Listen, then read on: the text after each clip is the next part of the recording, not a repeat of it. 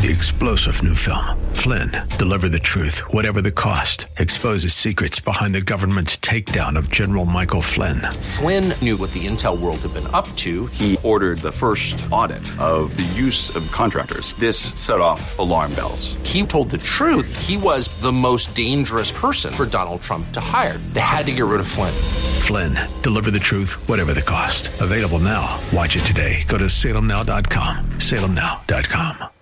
AM 560. The answer. Prepare to have your mind opened.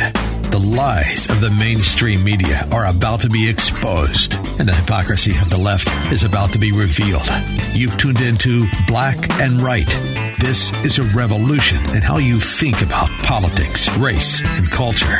And leading that revolution are your hosts, Charles Love and John Anthony. Good afternoon. Welcome to Black and Right with John Anthony and Charles Love. Hey, hey, hey. So we got uh I'm really excited about the show today. They're all good, but this has got me uh you know kind of hyped up because we, got lucky here. Uh John and I have been planning this show for a few weeks, so it's just that the stars aligned. It had nothing to do with the uh recent news.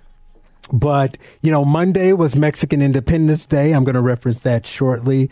And then recently on the, all over Facebook, uh, Facebook and all social media has been a buzz with the Revolt Summit with the Candace Owens, uh, T.I., and Killer Mike, uh, especially John. Did you see that?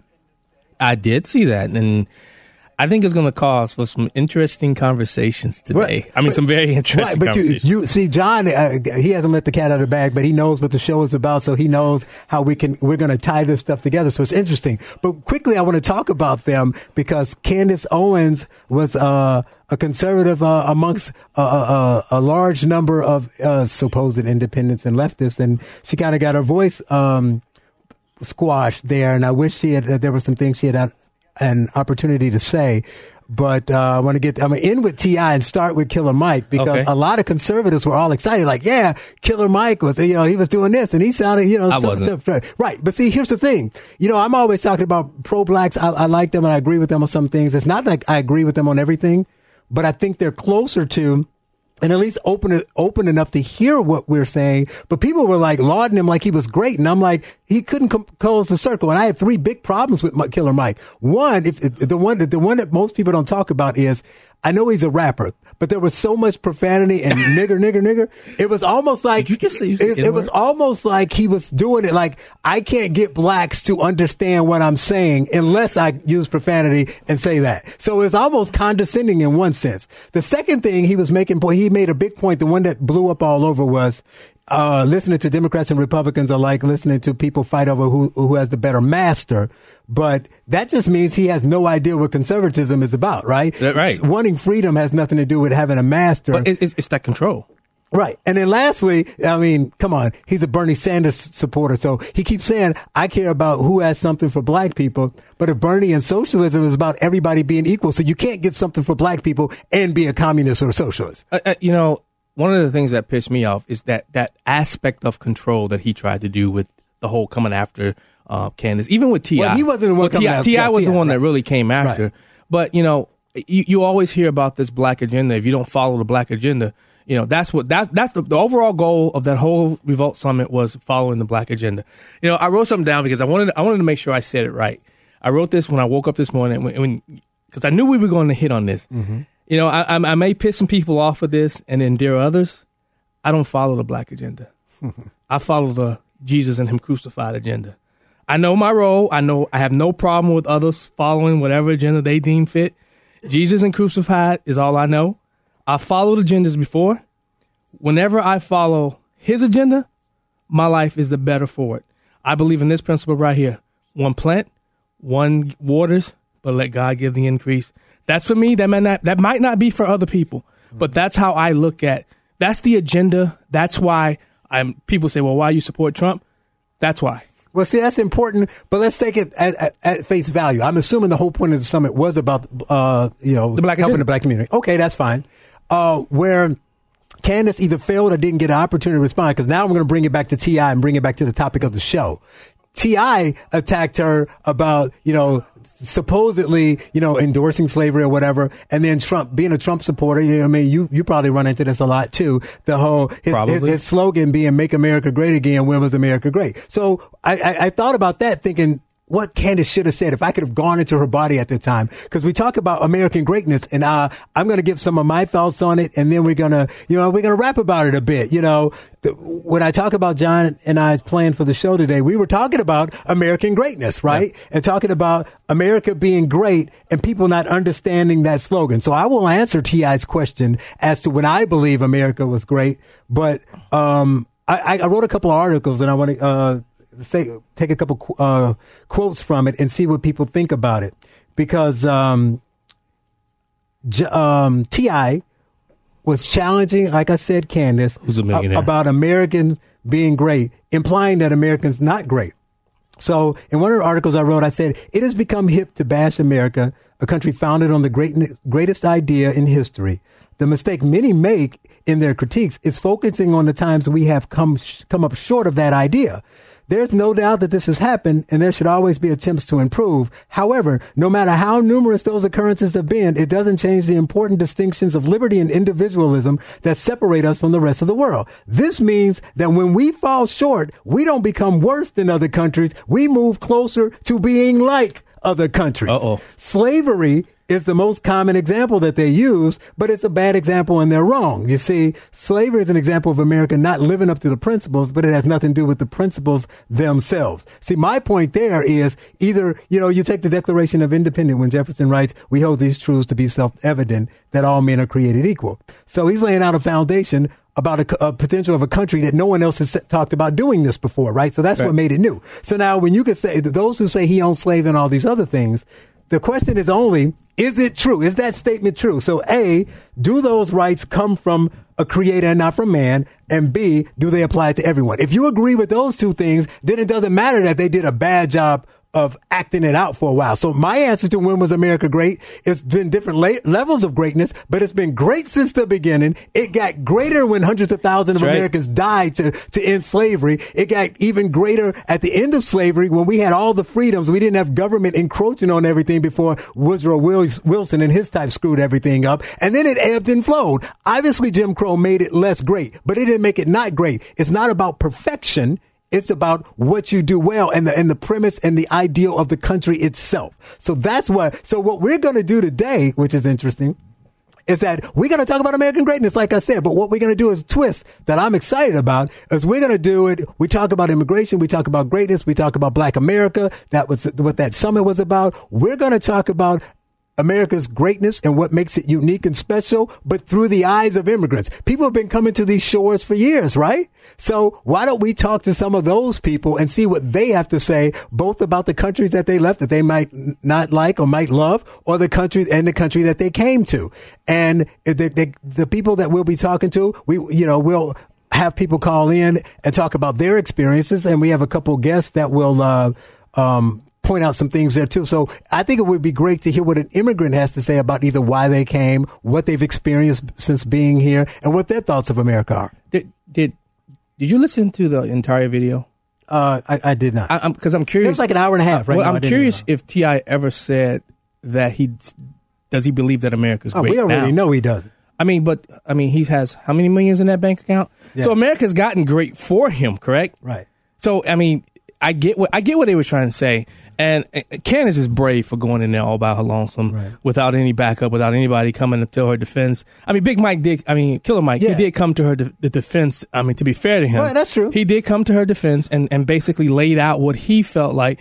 You know, hey, this is what you should have said. And then, but I, I thought it was rude of him when she was getting ready to say something. He's like, "No, no, you be quiet now. You had your opportunity." did you did you hear him say that? She didn't have her opportunity though, because never they yelled over her. her. T.I. never I mean, gave her the I opportunity. Think she, I think what she should have done was just say she. I mean, you you know we can all critique her, but I know she she knew she was going into it. It's a difficult thing. People booing and all that. They're not treating the other. people. They don't agree with everything Killer Mike or T.I. says, but they're not booing them. I would have just said, look, at least let me say one thing, and then you can say whatever you want to say after that, and then I would have made the most poignant mark I, a point I can make, and then let them go. Yeah, but because they're going to disagree with you anyway. But but I think when she realized that she wasn't able to go into when she wasn't able to get her point across. You know, I, I believe in this other thing. You know, don't don't cast your pearls before swine. You know, because they're going to trample on them and destroy them. So I, I think that's what she was trying to do when she realized that they weren't just going to listen to anything she had to say. They were just there to shout her down. Spe- Specifically, somebody like Ti. I bet she's been chopping at the bit to get to her to have a one on one in a public setting to tr- basically shut her down to shut her up because of her belief systems. Right. But I, I, I think that, um, like I said, my argument has always been the problem with the people, the, the white left and, you know, a lot of the pro blacks, like I told you, I keep saying over and over again, I'm aligned with them on many things, but some of them, the ones that don't get it, the problem with them is America's not perfect, but they keep hearing when you say great, they hear perfect. Correct. So what they do is they they take America's flaws because they live amongst it, they feel it every day, and compare it to the good things they hear about countries they've never been. That's why this episode is going to be so powerful because we're going to talk to people who can give them firsthand experience of what happens in other countries. So you know, we're going to talk about that. Give us a call at 312-642-5600 and tell us what you agree about your feelings on American greatness, whether I'm right or wrong, what you feel about what we said, and some of our uh, guests. We're going to start off next, coming up with a Jew who lived through the Soviet Union. That's going to be a very interesting experience. You're listening to Black and Right with John Anthony and Charles on AM 560 The Answer.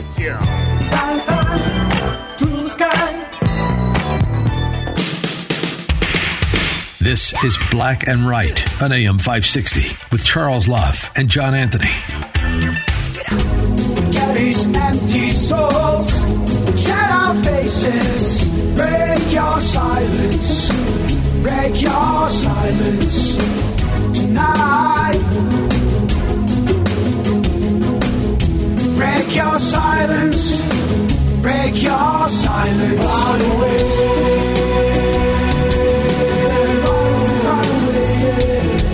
Welcome back to Black and Right on AM 560 The Answer. That song you heard there is by the artist we have here on hold, Rainz, R A I N Z.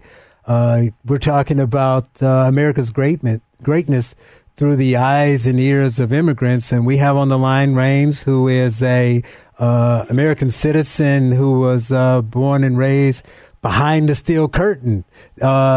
I'd love to hear his thoughts and what he has to say about his experience. Welcome to the show, Rainz. Hello, Charles. What a pleasure to be on your show. And John, hi. I know. Pleasure meeting you too. It's, it's good to have yeah. you. Hey, um, I, I'm assuming you uh, were listening and you heard a bit of the uh, first segment. Absolutely. Yeah. Cool. So, uh, what do you I think did. about that? I don't know if you saw the video we were re- referencing, but I would love to hear your thoughts on. Uh, you know, let, let's take it really slow. So, how how old were you when you came here? I was 17. Okay. Um, just graduated from high school, pretty much, and uh, that's when my family Right, was allowed so, was it- allowed to leave the country. Right. So, uh, was there a period of time before then when they were trying to leave? How long did it take them to, from the time they wanted to leave to get here? They went through a very long process uh, of being approved by the United States, uh, approximately three years or so, if not more, uh, from the time they filed the application, um, and then by the time we had an interview uh, at the American Embassy in Moscow. So the whole process together before we were allowed actually to buy tickets um, took approximately three years or so. Okay, and um, so Yep. walk us through a little bit of uh, what I want to learn today. We're going to hear about hear from people from uh, several different co- countries, all with interesting backgrounds. Is a little bit about what you experienced, since we don't know it firsthand. We only see and hear in books, but what it was like to be. Uh, I guess when you came here, it was after the fall, but you when you were a child, uh, it was still uh, the Soviet Union. So you know, from six to, to high school, what, what give us some uh, a little bit of what that was like. Yes. Um, so I'm an immigrant from hell. You know, Soviet Union Wow. was. Did he say hell? He said he was yes, an immigrant yes, from and hell. those who say and those who say otherwise, uh, they're lying. Okay, there are some Russians that I know uh, or I hear of. Um, somewhere on TV or something was saying that oh it used to be so nice now it's horrible. Well, they, they still have it horrible. Forget about what they have now. Uh, I mean, from talking about one field idea into another field idea. And But give us I, some I specifics. Give- felt I want these people to feel it. Give us a, one or two specifics of something that you saw, felt, Well, uh, smelled. what you weren't allowed first to do. of all, yes. Well, first of all, you know, uh, just to give us uh, simple example. You know, I'm Jewish, and, and you represent me correctly. So when I was a kid, uh, third grade, uh, my my school teacher in front of the whole class actually announced that all Jews are traitors because you know they want to leave Soviet Union.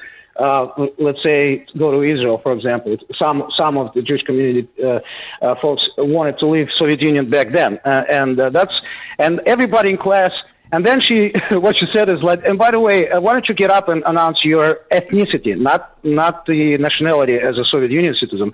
So I had to get up and say that I'm, you know, I'm Russian. She said, no, you're not Russian. Keep standing until you tell me the truth, who you are. And, and the next thing I know, the class, the whole class. I mean, we were like uh, eight years Like- old. You know, yeah, like eight or nine. This is up. amazing.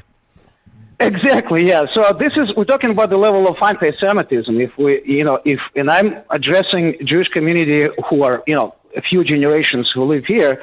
Uh, you don't understand how great we have it here. Right, you know, I it's mean, funny, I gotta Soviet say- Union was extremely anti-Semitic uh, uh, uh, country. I had this right on, on one of my questions. You answered it first. Was going to ask you: Are Jews even considered Russian? Because I know that that's an interesting thing from an eth- ethno uh, uh, situation that we have different from here. But let me also ask. So you already answered that. But let me ask you, and then we'll go to John. But I want to know.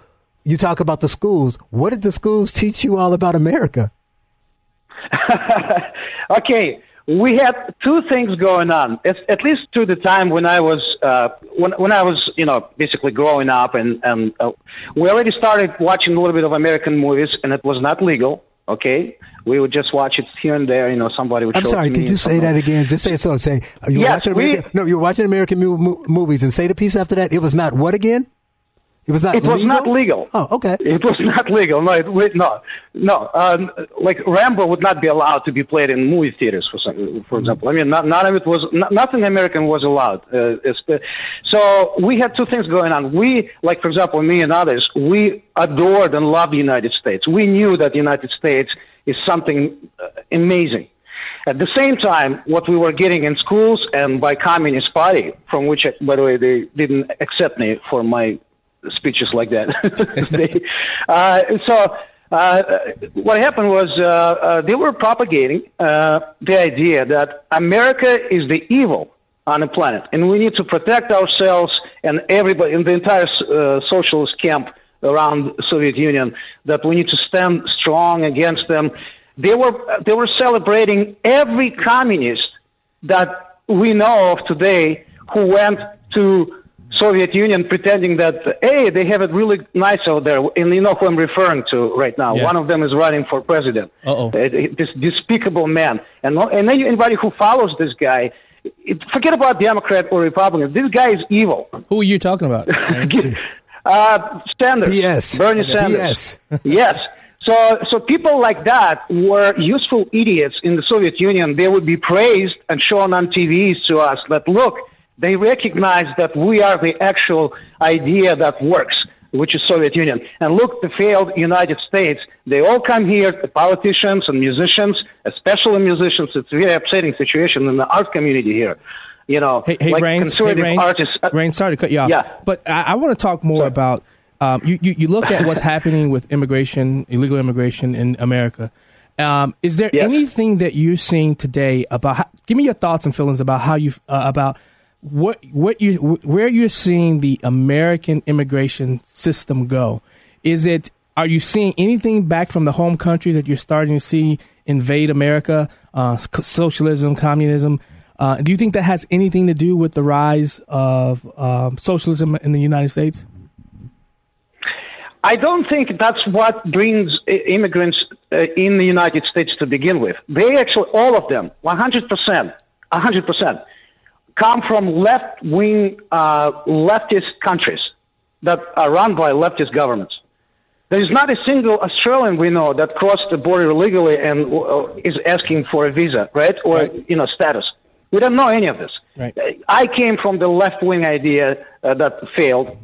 Uh, look at South America and everybody else. The only problem I have with immigration, some uh, immigrants who praise their countries while they stay here and they live here. Yeah. This is absolutely unacceptable. What I remember, what we went through, we had an interview here uh, in the United States before we were approved for citizenship, whether we had alliance uh, to the Soviet Union still, whether we traveled there, because a lot of immigrants who pretend to run away from their countries, they keep going back there, having vacations, all of this. It's absolutely unacceptable to me. So if you, you know, if you leave your country and you're asking for refugee status, for example, Uh-huh. Uh, illegal immigrants included, they, they run away, supposedly, right? They, they literally get up and they want to save their lives. And they come here and they put up those, uh, you know, they celebrate their holidays from the old countries, from you know previous countries. It's it's a, it, I'm appalled. It's like me still uh, running around with a Soviet flag on the streets. Right. It's so, October so, so twenty Rainz, so Rainz, so Rainz, do you do you support Trump's immigration policy, the building of the wall? Uh, is there are there any aspects of his policy that you don't agree with? I agree with his policies on immigration. Yes, I, I certainly not a big fan of his foreign policy. I mean, he could have been a little bit str- stronger. Than isolationism is really is really. Here's what here's what broke the camel's back: um, the Soviet Union, because we were not isolationists. Uh, Reagan was involved uh, with Soviet Union. He he actually you know went head on to, to deal with this monster. It was a monster. I mean, Reagan g- gave, because of Reagan, he gave half of the planet freedom to some degree. Russia is still Right. lacking, unfortunately. We It's- have a few seconds here. Do you want to tell the people how they can uh, find your music? Yes. Um, well, y- y- please, uh, if you can, if you don't mind to write it down, because um, um, you can find Well, you, what- can find it me on Facebook. R-A-I-N-Z, right? Rainz on Facebook. Z, Uh, it's been a right. pleasure. It's you, been you can literally. I thank yes, you you, can your type time. in Rainz Shadow Train, for example, the name of the song you just yes, played, that's and the I truly song we appreciate play. it. Thank you for coming on. You're listening to Black and Right on AM 560, The Answer.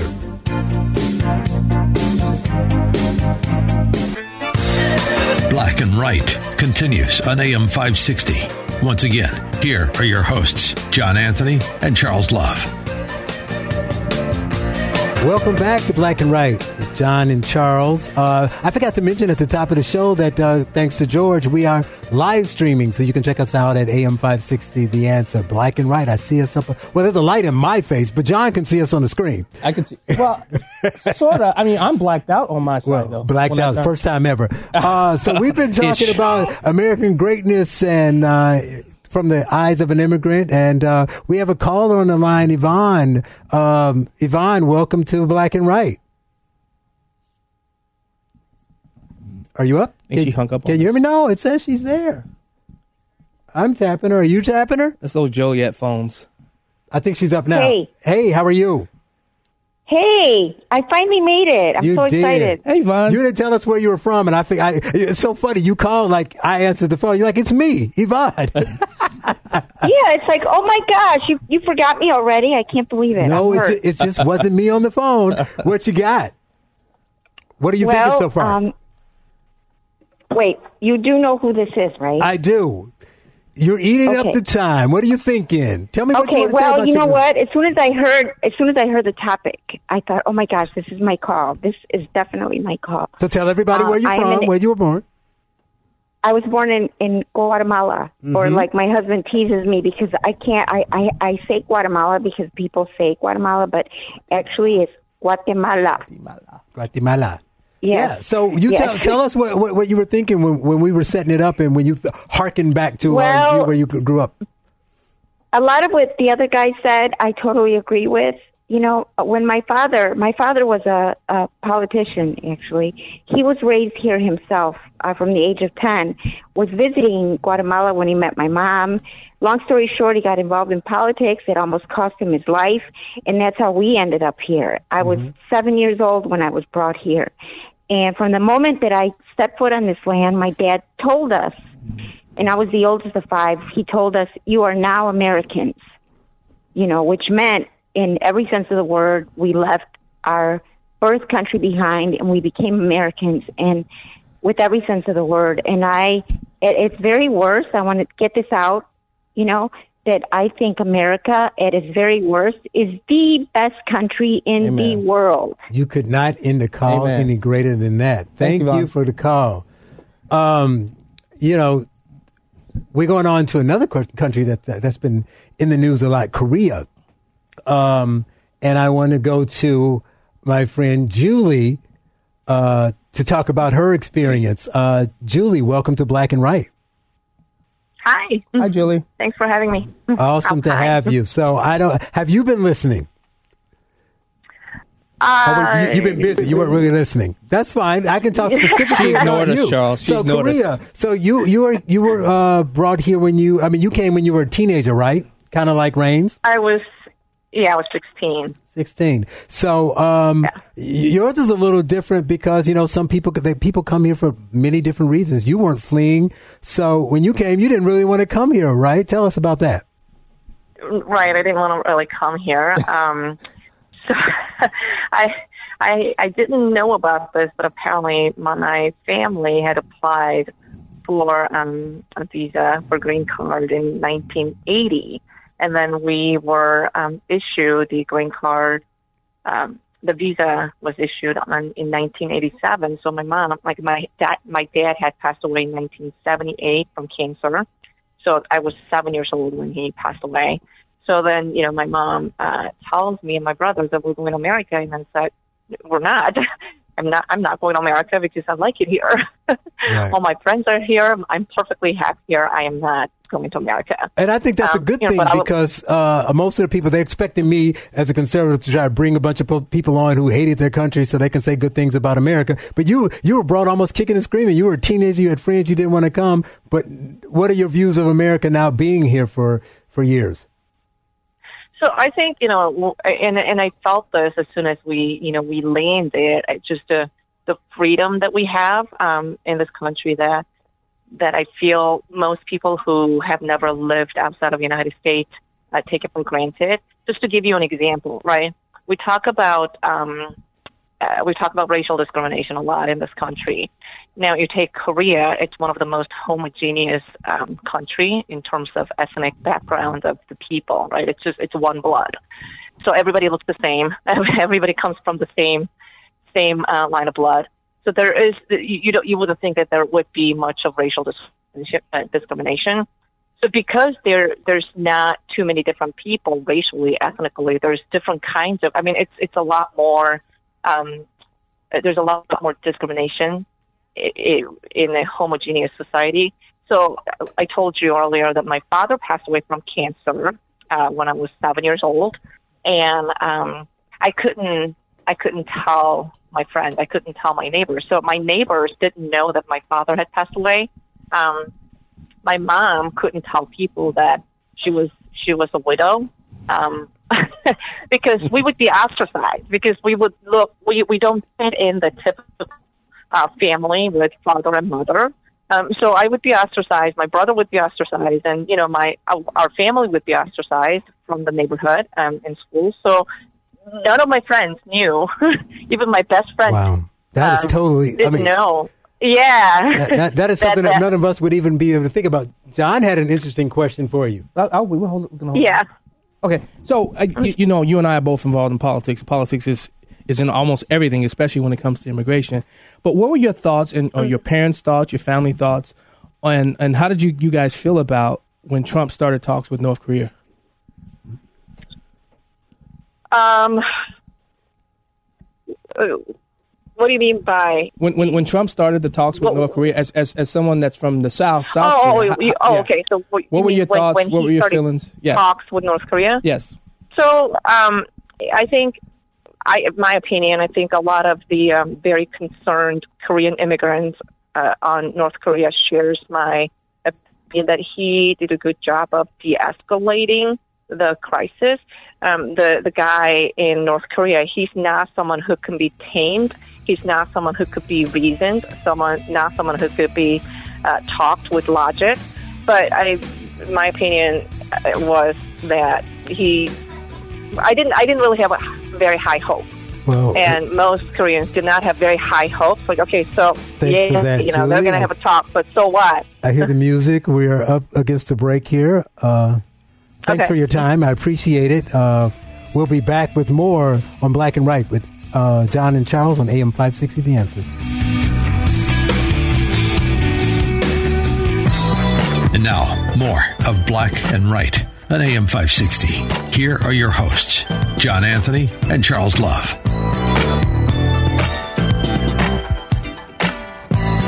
Welcome back to Black and Right with John and Charles, talking about America's greatness through the eyes of immigrants. And we have on the line Nana from Ghana. Hey, Nana, how hey, are Charles. you? How's it going? Fantastic. So, um, you're the first immigrant we've had from Africa. So, if I got to start there, I want to start with that right there. What are your thoughts? I, I know that uh, I, I don't know for sure, but I can assume your. What, you- I don't know what your feelings are, but I know you have some thoughts on. I always find it in, interesting as a black man from America to hear people talk the, talk about Africa and going back to Africa, how Africa's a treating the black this, acting like it's a country. So I want to know. I want to start off by saying, what do you think about the people who say Africa like you're all the same? Oh gosh, uh, wow! You've uh, hit on a topic that uh, usually is a bit of a sore spot to those of us who are from the continent. Yeah, Af- Africa is not monolithic, so I can only speak in large part from my experience as a as a Ghanaian. Even then, my my experience is nuanced because there's so many different uh, classes and ethnic groups that are in Ghana. I, in some degree, I can talk about West Africa, but no, by no means can I talk for the entirety of Africa. You have five different uh, sub-regions within that continent alone. Uh, so usually that statement is just born. I, it's, in, on a good day, I can excuse it as well. This is the United States of America, which, for all intents and purposes, is a country made out of 50 smaller countries, but it's seen as just one country, so I can excuse it for that. Uh, but for the most part, it's just yeah, you uh, you can you can aff- afford learning more about other places and cultures enough to make statements that are more closer to the truth. Without a doubt, I know people will love it because when I heard I mean, because I, you know, I read and I study a lot and I care about other cultures and it's. A, but even you, uh, that's why I wanted to do this because you learn a lot from people when you hear it firsthand. Tell everybody the awesome story about your uncle. Oh yeah, so my uncle is the uh, is a surgeon in Johannesburg, South Africa. Um, he he probably moved from Ghana uh, right around the time I was born, so back uh, at the late '80s, early '90s. And whenever he comes to visit uh, Ghana from South Africa, he's usually uh, greeted with the response, um, "Oh, we'll have a good time in Africa." Um, even though South Africa is like has Africa in its name and it's the continent. I love that. The man, if you want to get that, the man is going to visit his family in Ghana in Africa, and he's leaving South Africa in Africa, and his people say, "Have fun in Africa." Yeah, Yep. you think we I mean, if you were if he was leaving Madagascar, I could see how they could uh, how, Yeah, they how they go could across make the that water. work. But I'm pretty sure he doesn't get that from there. Right, but see, that's the point that I try. I'm trying to make here is that America, even with its flaws, and I'm sure you can put out many that you've seen you get since you've been here, but it's not that. The key is that we're not, you know, perfect. But these type of things are human things, not American things. So the fact that those things happen, and in North Africa is a whole different thing altogether. So, Oh, um, right. So I think people need to understand that before they go off on, well, somebody did something to me that was racist in Chicago, therefore America sucks. Right? Yeah, I, yes, and I think that's that's a difficult one. I think the best times, in the best of times, when you hear arguments, uh, people bashing on America who are Americans, it's it's it's similar to what you and John are talking about, right? It's it's coming from a place of seeking a more perfect union, and and that's America at its most beautiful, right? Because it's it's a country that has continued to go back to its original ideals, some of which were flawed, um, but it's been able to go back to its original ideals and continue to ask the question, how can we better, be better? How are we aligning to these original ideals? Um, and I See, think I we would, can I would argue against the ideals, though. I would argue against our ideals were flawed. The people were flawed. Mm, I mean, if the people are making the ideals, then if the people are flawed, then the ideals No, are the people made a great idea and then didn't follow right? up to it. John? Well, even even when they made the idea, they weren't following. They weren't following up to it. So, I mean, you you have a you have a, a nation that's uh, and and to its credit, I mean, I think it, it's, it's interesting. The time I started appreciating the U.S. and its ideals the best was when I heard from a British theologian talking about how America is the greatest uh, experiment, and the world is learning from both its successes and its uh, failures. Uh, and that helped me appreciate it was it wasn't coming from an American, it was coming from someone, you know, a country that used to uh, rule America for all intents and purposes, or, or the colonies, uh, seeing America in a different light from, you know, where where I probably stood at that point. Well, I told you this goes fast. We only have a few more seconds. I know you wanted to point out one other thing. I think it was about violence or about guns or something you wanted to say. Oh yes. Uh, so it's been very interesting as, as someone coming from from Ghana, uh, being privy to the gun debates in America, and sometimes people make the argument about, uh, well, the best way to stop a bad guy with a gun is a good guy with a gun, and you, you could argue for that. But I I usually like to point out that fact that when I was growing up in Ghana, usually you would have a, a, a cat burglar reaching into your home, coming with no weapons, and then we started attacking them with guns, and so they started coming with guns, and then we started using bigger guns, and they came with even bigger guns. Uh, the argument it doesn't always work. That's true. Well, thanks for calling. Thanks for coming on, and uh, we'll be back talking about America's greatness on Black and Right, AM 560 The Answer.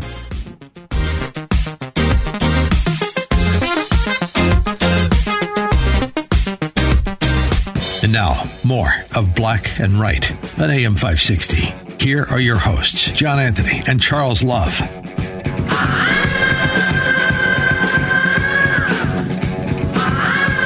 Welcome back to Black and Right with John and Charles. Coming back with the Immigrant Zone, perfect for this episode about Americans' greatness. And John, we've uh, had a doozy for the first hour. What have you been thinking about uh, hearing I, these stories? I think I think there's a common thread with everybody that's we've spoken to thus far. The common thread is the how great America really is, and how I think uh, each one of those people that we spoke to today feels like we need to continue to fight to make sure America stays great. And I think that's and I think that's when you when you look at what the president why he came up with that make America great again. I, I can tie I can tie Trump I can tie Trump to it's, anything. It's funny though. It's funny because it's the Trump supporters and the Trump haters right. can make everything about Trump. That's right. I I I I'm, I'm very I'm very skilled at that. Okay, but ahead. but but you, I think that's when you know when Winthrop said it. You know, uh, together with you know about the city being on a hill and the greatness of of America and all eyes upon us. I think Trump gets that and and how great America really is. And I I really don't think and I think what's happening today is when you're having all these cultures, all of these ethnicities who are coming here to America and not assimilating, not taking on the culture of America, but bringing their culture and and and, and expecting their culture to be the top culture of America. I think that's why we're running into a lot of these problems because you have this huge melting pot and it's boiling over. Yeah. I think that's what's happening when you look out and you look out and seeing what's happening in America. Right. So Trump is a lot of people trying to make it look like it's a racist. I'm, I'm, never going to stop saying Trump. um, but, wrong, wrong, fake news, right? Um, but but but that's that's really what's happening because Trump really was the one to bring this whole immigration debate to the forefront to actually try to help change it, to try to fix what's what's wrong. And that's that's I was gonna. Um, pose that question to what was his name, Nana. Mm-hmm. I was going to pose that question, but we we just didn't have the, enough time to do it. Mm-hmm. But I mean, we have to fix this immigration system. I mean, we're we're we're, we're still working and operating on a decades old immigration system. We've we've done pot shots, we've done little piecemeal fixes here, but it's going to take men and women who are willing to sacrifice and lose their seats to actually fix what's ailing our immigration system and process? Well, I mean, I think the immigration system uh, definitely needs reworking, but I think that's a whole show in itself. I want to talk about the, the culture, the way people act, immigrants, about Americans, this American greatness thing, and focus primarily on that because you make a good point. You said people are coming here expecting, you know, to make their culture dominant and things of that nature. And I think Dennis Prager says a good thing. He always talks about people flee things you know, I want to leave that country because this this was bad, and then they go somewhere else and they want what they what they left, which is which, which doesn't make sense. And I think it's good that we had Nana last because Nana made a really good point too, because he talked about appreciating appreciating America's greatness, but he got the most appreciation from it in listening to a, a context, a contextual uh, description of it. And I think that goes to my, my argument. My argument is, is what, what do we lead the hour with? With me saying yeah. people think greatness is, is perfect. So we're arguing, those of us who think this country is great are arguing for greatness and they're saying, well, it's not because that guy wasn't perfect, but they're arguing two separate things. But, but, but I do, I do think it makes sense. And I think that's the argument of America. These people realize they can come to America and do what they're doing, not assimilating freely without any you know, some army, some police coming after them. I think that's Moving why it them makes to a certain section. Correct. That's why it makes sense. And look, I want any and everybody to come to America. America is great because of immigrants. Legally, though. There you go. Well, this has been fun. It's gonna. We're not done. with The fun is gonna continue. We have a few more people coming up. We have the great Jason Hill, author of the book "We Have Overcome," talking about immigration and assimilation. You're listening to Black and Right on AM 560. The answer.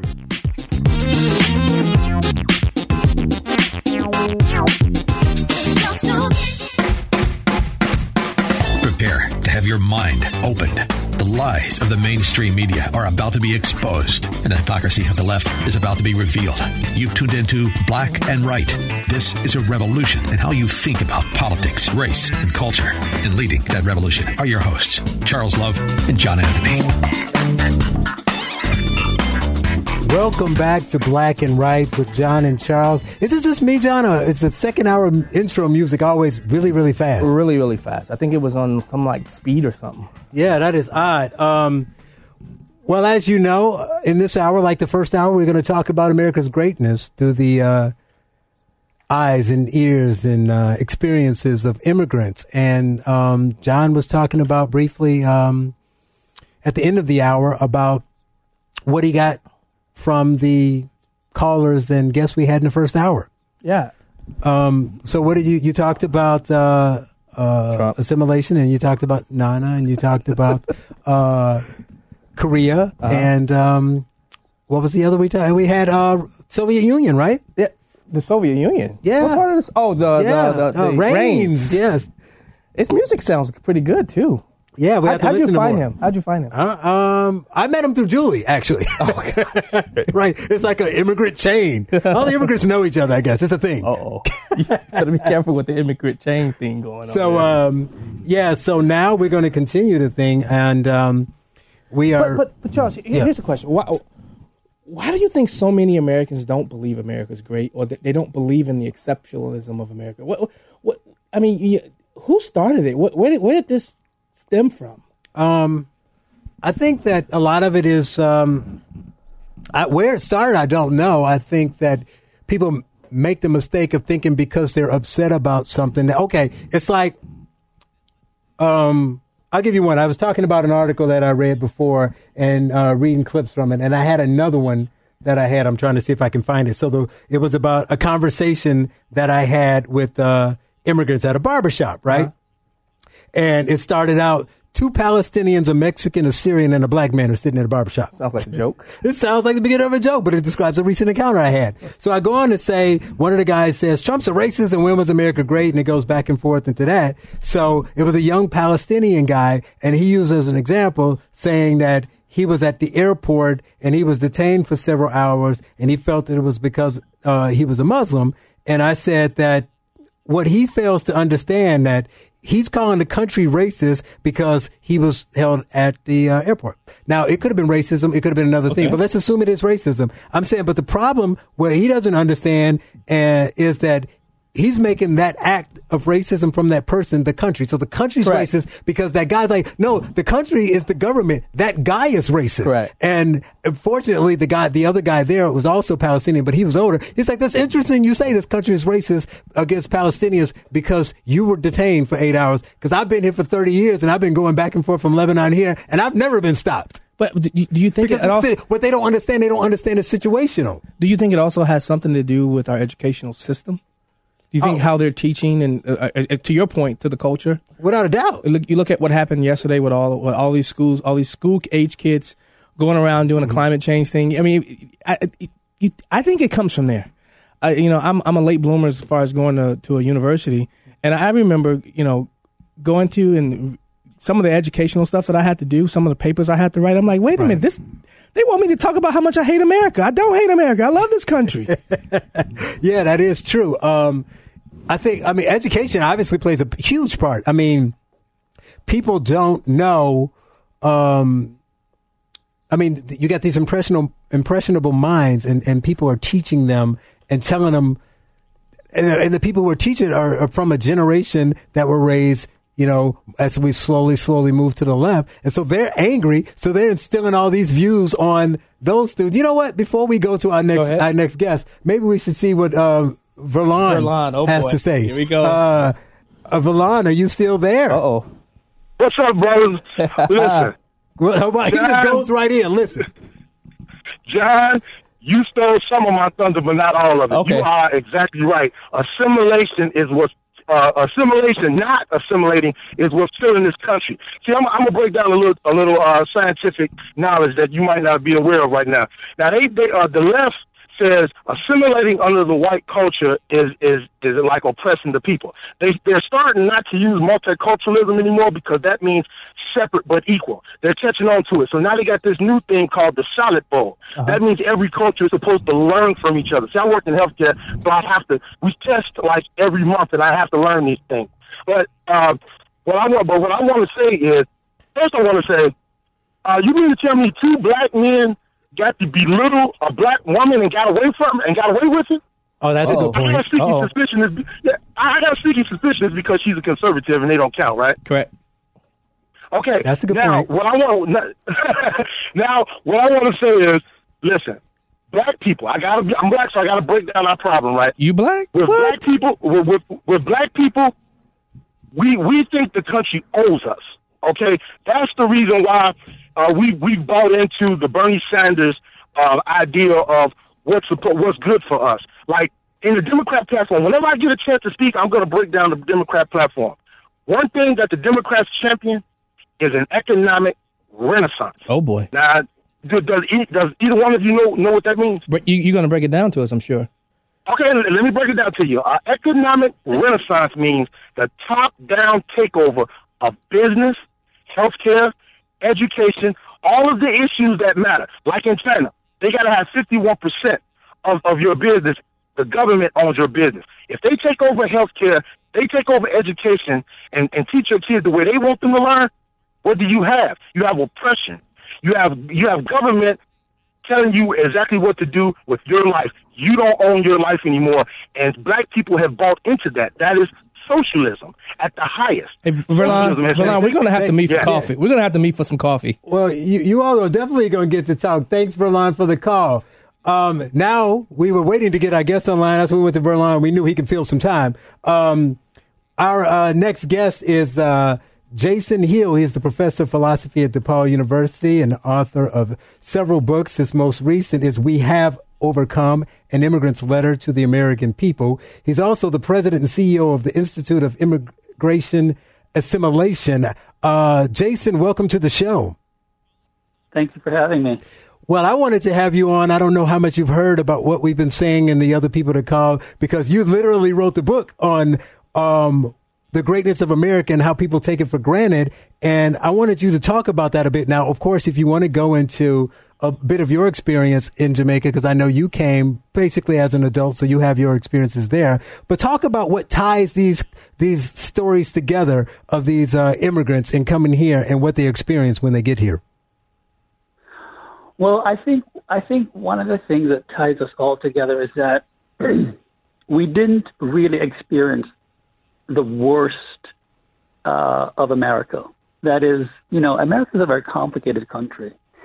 And we all came here with aspirational identities. We all came here not experiencing the worst aspects of America. We didn't sit in the back of a bus. We didn't experience the nefarious um, uh, aspects of racism. We came here knowing a dream in our hearts that we had.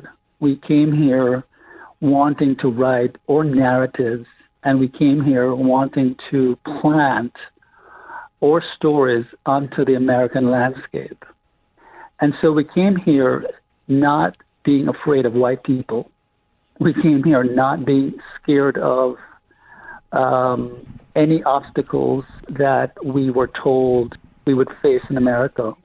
We came here with a kind of confidence, knowing that with grit, tenacity, perseverance, perseverance, and hard work, there isn't, there wasn't anything that we couldn't overcome, and we believed in the concept of the American dream. Unlike Ta-Nehisi Coates, who thought that the American dream was inimical to the aspirational identities of black people. We believe in the American dream. Well, Jason, we I, I, bank it as- I would say that, that, that while that is true, it's two sides to it, right? So you all came without having that baggage of us blacks, the ADOS, as they're calling them today, who were here before. But you also, in a lot of situations, your Koreas, uh, uh, the, the guy who left the Soviet Union, had experiences that were so negative that when they come here, you know, there's nothing but hope. So we kind of lose out on that aspect of it as well, right? On hope? Uh, No, no, that I'm saying that there's a higher level of hope and expectations and, um, and, and a positive forward thinking of that immigrant coming from those areas where there were dictators and things of that nature than the person who was here who even they had to, though they had to deal with discrimination they were born to a level of freedom that other countries don't see I think that's right. And I think those distinctions have to be made. That's why I said, you know, we didn't really sit in the back of a bus. We didn't have a that sort of nefarious experiences that ethnic minorities in this country had. And I think those distinctions have to be made. And I think one of the things that really upsets me is that when I hear, for example, Caribbean blacks trying to disparage the experiences of black Americans or African Americans oh. or Native Americans and say we're not like those people. I Or Africans, we, we, right. we have to, or, or Africans, you know, uh, Nigerians or, or West Africans. I said, look, you know, you have to have some sort of compassion without being uh, patronizing. You have to say, you have to realize that psychologically, we as immigrants came here without those kinds of, we came here with a set of, a different kind of cultural baggage. We came here with a kind of confidence. We came here not as race people, but we came here as cultural people with, with a kind of confidence that equipped us to deal with white people and to deal with white racism in a Right. completely different way. we got the music here because we got you like can you hold over to the next segment Sure. all right we'll be back with uh, jason hill on black and right am 560 the answer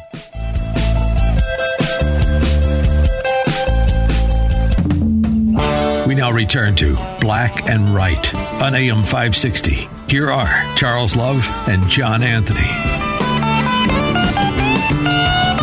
I was at the immigration scene, shining and feeling. Welcome back to Black and Right on AM 560 The Answer. We uh, hailed Jason Hill, author of We Have Overcome, over from the break. Just a couple more minutes with you there, Jason. Thanks for staying. Um, I wanted to talk about, you know, you talk about assimilation, why that is key, and how that plays into how well um, the um, American dream or the views of America will be uh, perpetuated in someone who's an immigrant. Right. Well, I think that we are gravely in danger of becoming uh, uh, what Europe is has become, which is a, a parallel society where, um, you know, we um, we need to have a society where foreigners don't necessarily give up their cultural habits, but they assimilate to a set of political ideals and norms and mores that are constitutive of who and what America is. That is, you can speak your language privately if you want, you can cook your foods, but your public identity coalesces coalesces around the core features of American, uh, of what I call Americanism.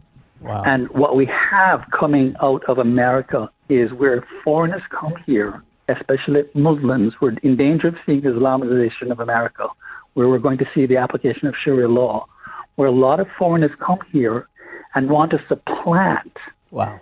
their ethnic identities onto America and expect America and expect American identity to subordinate itself to their mores and norm and norms and have their mores and their norms supersede American identity. And that is very dangerous because America stands for something. We Yes. stand for liberty, freedom of conscience, Yes. freedom of separation of state and, and church. And what we're seeing is a, a parallel parallel society come, come taking place in this country, where immigrants think that the countries that they have left, they want to transport the mores and norm, norms. To America. all, to America. Why would you have left your country? Stay That- there. That's what we just spoke about. Jason, tell us a little bit about your experience with the American immigration system. Uh, how easy was the the uh, green card, the visa system? Um, what needs to be changed about it? Well, I came here in 1985 at the age of 20. I'm 54 under Reagan. I came here legally. My grandmother was, was a citizen because she was vetted.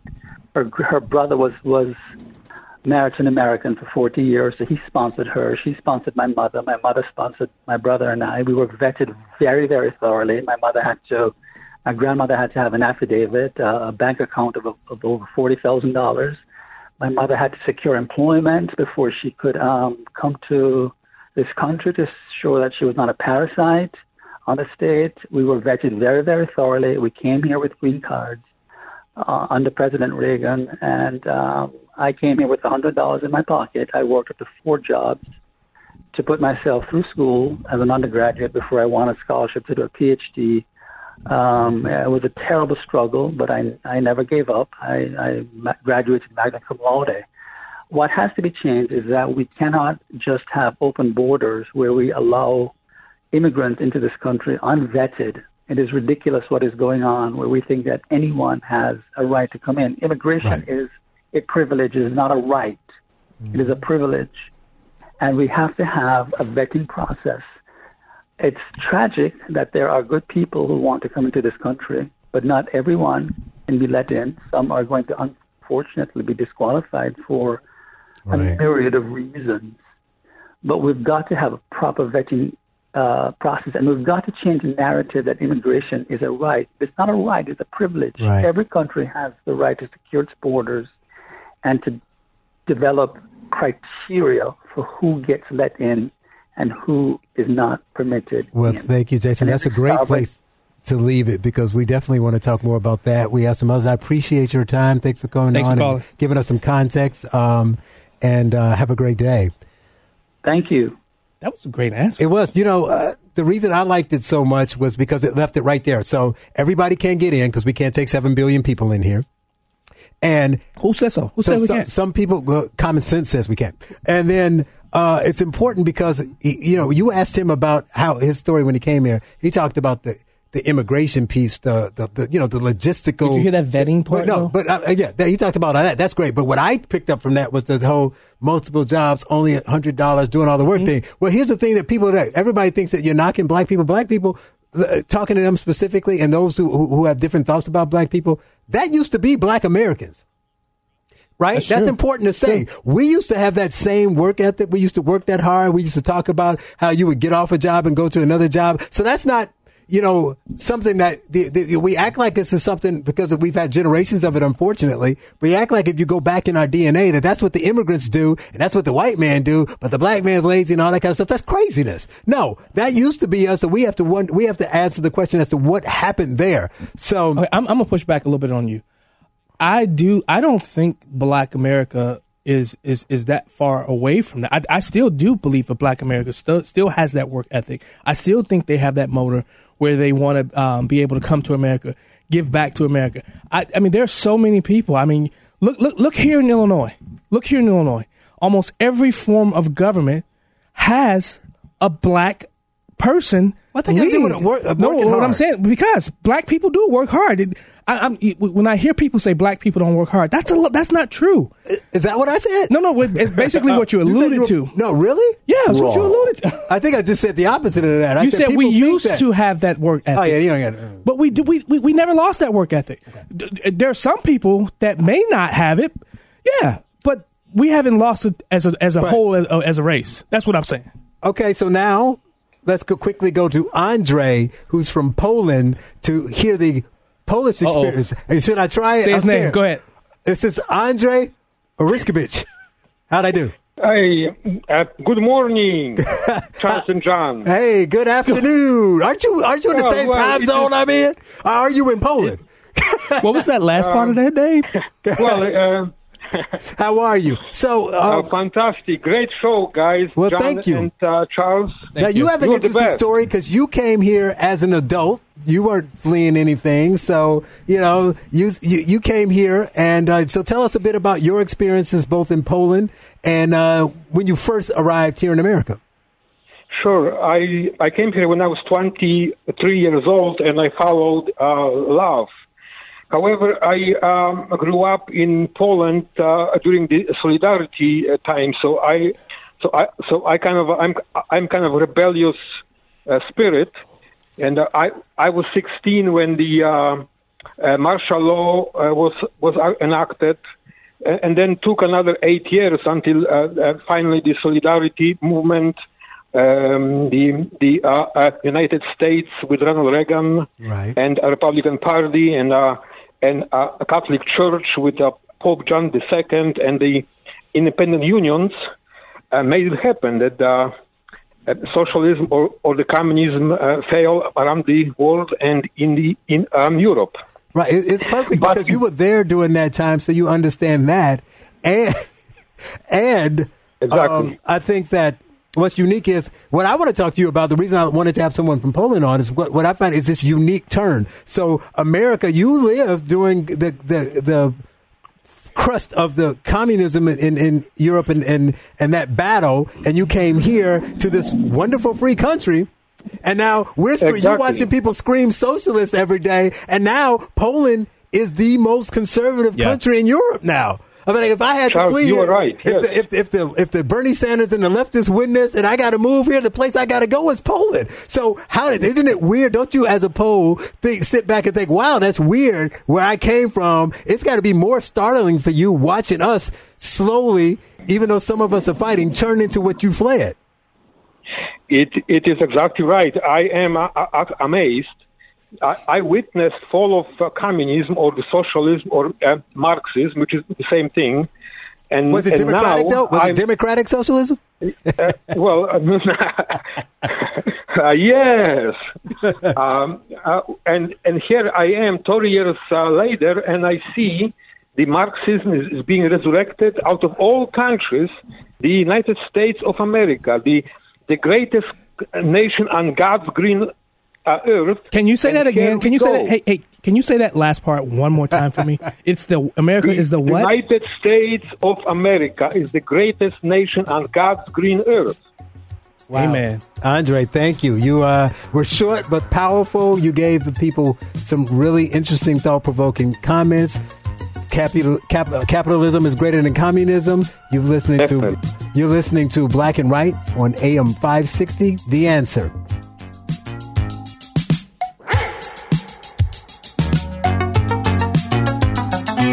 Back to Black and Right with John Anthony and Charles Love on AM 560. The answer.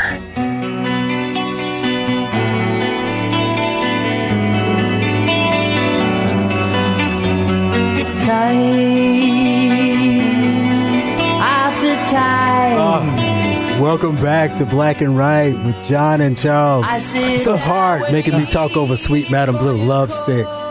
But we're back, and we have uh, an interesting caller I want to go to. Karamabib, welcome to Black and Right. Hey, thank you guys. How are you? I'm doing great. I hope I didn't bush it. This is an interesting show. Uh, my producer is like, man, you're killing me in here. I'm making a point to produce all the uh, to uh, pronounce all the callers' names properly, but you got all these darn immigrants calling up in here. But uh, Sorry, Hoff Daddy. But uh, you you have a unique take. Uh, I know. I don't know how much of the other stuff you've heard, but we've been listening to experiences from people from different countries, and they all have a similar tie-in, but there's slightly different nuances that bring something different to the conversation. You are a Pakistani Muslim, so it's uh, Yes, wonderful to hear what uh, both a Muslim would say about America and his experiences here, which would obviously would be different from some of the others. So tell us what your experiences has been like since you've been in America. Got the popcorn.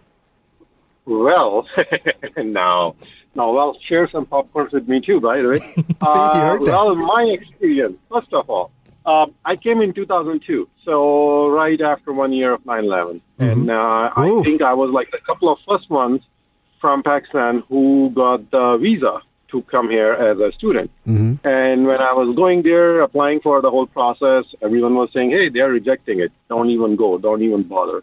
But I said, hey, I have nothing else to do. I really want to try. And uh, if it goes through, sure. If not, then yeah, you know, I'll be with other people.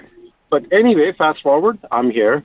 Uh, first couple of year as any student, international student, it was like kind of interesting, trying to in, learn the culture, trying to, you know, learn the slangs, trying to see how things work over here.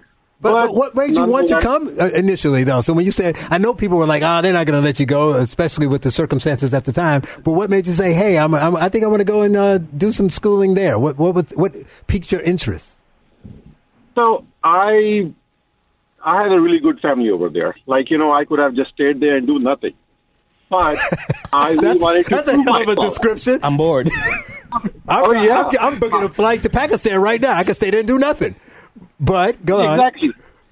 But yeah, like I wanted to prove myself. I'm like, hey, I want to go outside. I want to do something. I want to see the world, and I But, really but you want didn't to pick see Japan. like. you didn't pick. You didn't pick uh, Iran. You didn't pick uh, France. Why here? so I did actually. I applied USA, uh, London, Canada, and Australia. Those wow, after countries. 9-11 and you got in here. Look at that.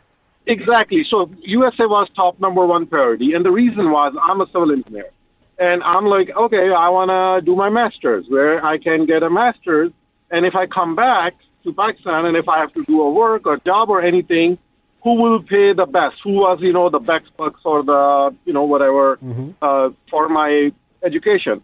In the end, of course, USA was number one, Canada was number two for educational wise and even USA too. Like there were like three, four different universities I applied. I actually went to IIT right on South Side. I stayed there for 14 years. Love that area, Bridgeport and stuff. And um, basically, that was my number one. I had also applied in Colorado State University. I got my I-20 from there. So then once I got start getting acceptance from different universities in USA, then I'm like, you know what? Let me start focusing over there. So then I start focused over there, and yeah, I'm I'm here. So is it? It's Karam, Karam, Karam, Karam. Which one is it? Perfect. Oh, I said it perfect. Yes, you are fine. Quran is good. So, and uh, a lot of people butcher my name. That's fine. I, I apologize if I do. But but but No, I- no, no, no. What what what I want to get to is, I mean, when you're, you're here in America now, um, how are your family dealing with you being in America? And, and do you do you the, the topic of the show today is America greatness? Do you believe? It, it- well, how do you feel about America being called the greatest country in the nation? It is the greatest country in this nation, in this world. I can tell you. I mean, nothing against anyone, but you never saw, like, none of you guys have gone outside, lived in any country, have stayed there, have seen how things work. I mean, come on, uh, immigrant who is not a good, like, English is not my first native language, who's here as a student and being here for 10, 15 years, and the things I have done, Uh-huh. can't complain. Trust me. It will take me 25 years in my country to achieve what I have done over here Amen. without any help, without anything. And same goes for anyone. Like you come here, it's land of your dream. Like you can dream for something, and tomorrow the only reason you won't achieve it because you are lazy or you are thinking something else.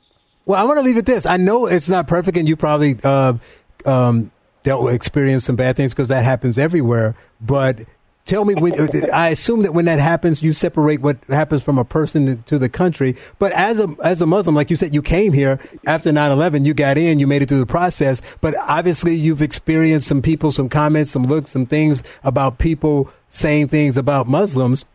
How do you take those kind of situations? Well, I think I got lucky. I don't know what was written on my face. I never got called out. Never, nobody ever asked me anything. Wow. The only So it's not every was- single person. Not every, like no, not at all. Like I would just say a couple of times, people will just ask me, "Hey, so what religion are you?" Okay, so what do you think when people say Muslims are bad? I'm like, well, they are wrong. They might not have seen a lot of Muslims. Oh yeah, that's true, and that's it. Like I never got in a conversation, heated conversation. That is a great way to uh, leave the segment. Thank you, uh, Graham. Um, when we come back, we'll have a cautionary tale from Wharton. This is Charles and John, Black and Right, AM 560, The Answer.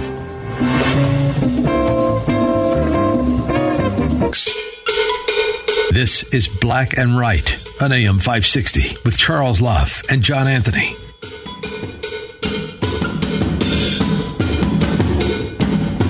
That YouTube? Ah. Welcome back to Black and Right, AM 560 The Answer with John and Charles. Hey, hey, Charles, I, I'm going to question your blackness with this this selection of music. They're immigrant songs. You got to go look up the lyrics. They're all refugee, green card. You know, come on. If it's you say theme. so. If- if you say so.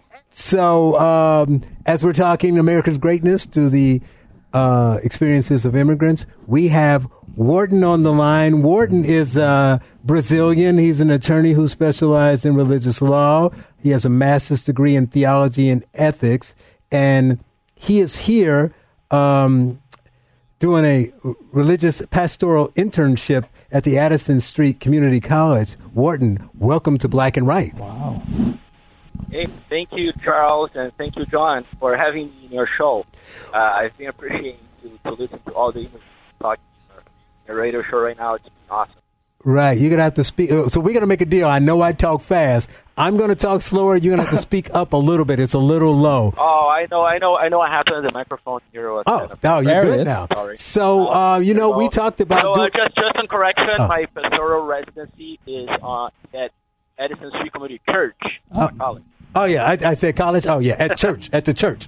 You know, I attend. I know. Nation I- Church. Right, Yeah, Nation Church. But, but I was saying, I was saying, thank you for having me in your show. It's uh, I appreciate listening all to all the immigrants. Um, it's been awesome so far. Thank you for the, thank you and congratulations for the show. Well, thank, you. So we want to do two quick segments as time goes by really fast. I want to talk first about, from a political economic standpoint, about Brazil. You know, with like I mentioned with some of the other callers about this big push for socialism here in America, and you had somewhat of, a, of an experience there. I know you've uh, just elected uh, uh, someone from the Conservative Party. You had a period of um, kind of like left leaning um, people for a while, and before that, it was more moderate. So, talk about the transition and how that affected the economy there. Well, uh, what is happening in Brazil right now? We have a new government which is conservative and that is trying to be liberal uh, economically wise. We actually, um, after the new constitution in 1888, we all the time have been governed and ruled by uh, socialist or social democratic parties, which are pretty much the same about it. But anyway, uh, after 20 or almost 30 years of a very progressive and leftist government, uh, we're trying to Brazil's trying to recover from the consequences. That's uh, the, the what's current. So, what would you what would you say to the Americans you see and hear if you could speak to um, you know these people who are pushing for more government controls, uh, free everything, and that kind of thing? Not even from a political thing because you're not a citizen here. But what would you do as a cautionary tale? What would you tell them some of the pitfalls that they may uh, run into if we move down that path? Well, uh, first of all, most of the people who uh, really are for socialism or more government control, actually, they have no idea what they're talking about. Unfortunately, that's a reality. They, think of a utopia that's coming with it. Uh, they, they think of uh, a perfect world that is going to be uh, possible if government controls every area of our life. Uh, but the opposite is exactly what happens. If you see what's happening right now in Venezuela, that's a consequence of uh, government control to the extreme. And, uh, in, and Brazil was going the same way. Uh, actually, there was a, a, a president impeached a, a couple years ago, and uh, they were very uh, going. They're going very fast in the same uh, direction as Venezuela was going. And uh, we we started feeling that in Brazil, and then the whole population went on the streets. The biggest uh, street movement that ever happened in the country, and uh, that was uh, enough to pressure uh, the Congress to impeach the, the ex-president Dilma. Uh, Warden, I got a question for you. Well, how do you feel about the, the, the you know the fake news and, and all about the how the coverage of the Amazon is being done um, throughout the world? Oh yeah, yeah, yeah, yeah. That's uh, well, you know how that happened. End of August, uh, French President Macron, he, uh, he tweeted exactly this: "Our house is burning, literally. The Amazon, the rainforest, uh, the lungs which produces 90% of our planet's oxygen is on fire. And it's a national pride. I mean, that's the most condensed fake news that you're gonna find in the internet uh, this year. Because first of all, uh, Brazil is not his house. That's fake, right? Maybe what's burning is, is his house, yeah, France. a lot of churches are burning, and he wasn't able to control the own fire uh, that was happening in the in the Not- Not- Notre Dame Cathedral, right? So yeah, his Uh-huh. house is on fire, not Brazil. Uh, the Amazon uh, is not the length of the world. Uh, actually, uh, it produces maybe six to nine percent of the oxygen, which is uh, which consumes itself because it's a closed ecosystem. Uh, so uh, yeah, But what about what about the uh, photo that Macron uh, posted? what, what is what is it again? The Oh, photo that he posted. Yeah. Oh yeah, that was the funny part of about that because uh, actually he posted a picture from a, from 1989, 30 years ago, and the guy who took that picture died in 2003, and he posted that picture as it was like a, a, a picture that was going on right now in Amazon. So that became a joke. That became a joke around the world. I even I even posted on my Facebook. Well, thank you, Ward. Now, hopefully, people will hear this and understand the importance of the free market capitalism and uh, um, the freedom that they have in America and won't let that go. You are listening to Black and Right on AM 560, The Answer with John and Charles.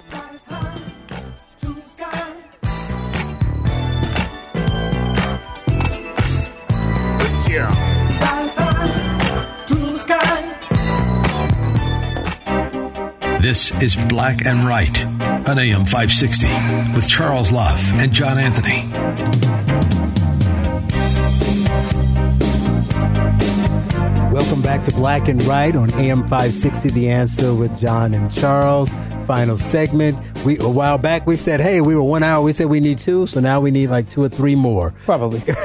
so we've been talking about America's greatness through the eyes of immigrants, and our, John's going to close out the show. But briefly, I want to mention a couple points from an article I got. It says uh, from the Wall Street Journal that says why Bernie Sanders is wrong about Sweden, and it's a Swedish-born economist who talks about yeah yeah Sweden has a significant welfare state, but it's underpinned by ruthless capitalism. He calls it. He said. Technically, it's not true to call it a socialist country because we weren't socialists. We experimented in it from the 60s and 70s, which doubled the size of the government, and now they, they backed off of it. So some of the quotes from the article is, it resulted in less work, people preferring to stay at home and paint the house rather than hiring someone to do it.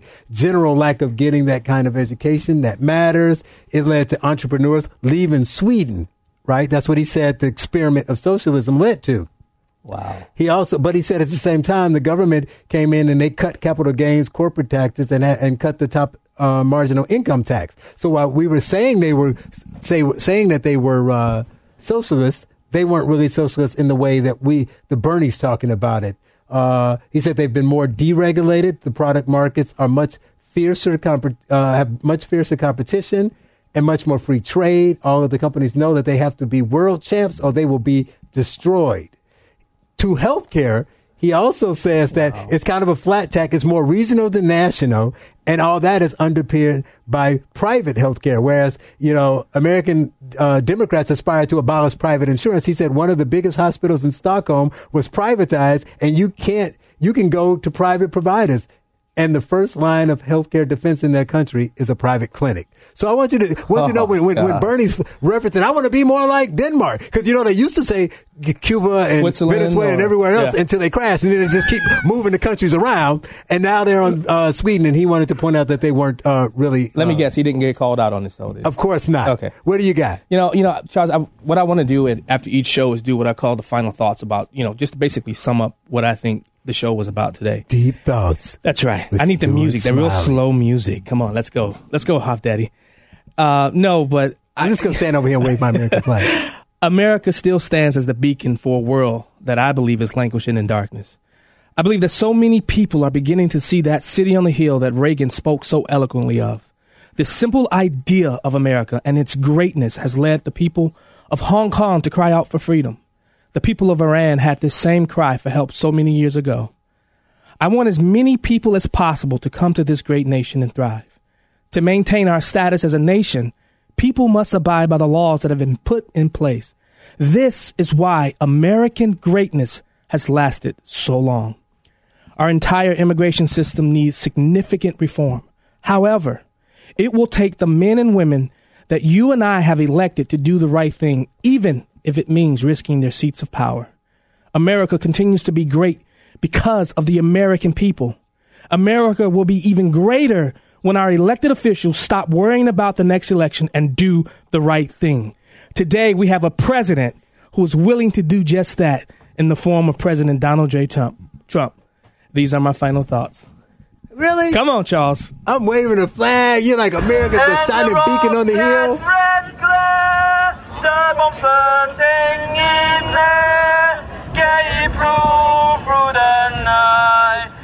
That flag was still there.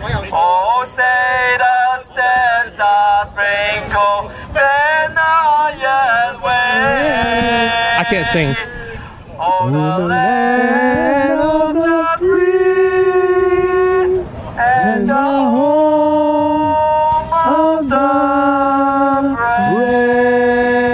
joined us for another another two hour show on Black and Right on AM 560. We'll see you next week.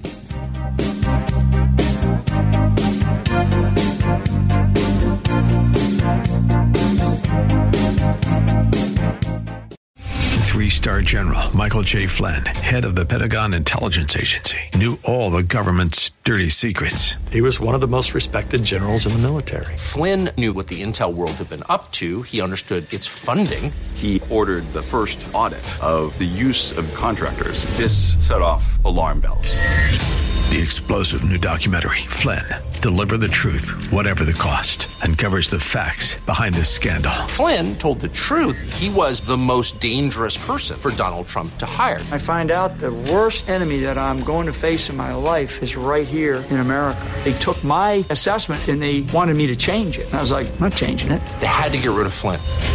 With in depth interviews, archival footage, and never before seen personal records of the man behind the headlines. I just felt like I was drowning. Flynn, Deliver the Truth, Whatever the Cost. Available now. Watch it today. Go to salemnow.com. Salemnow.com.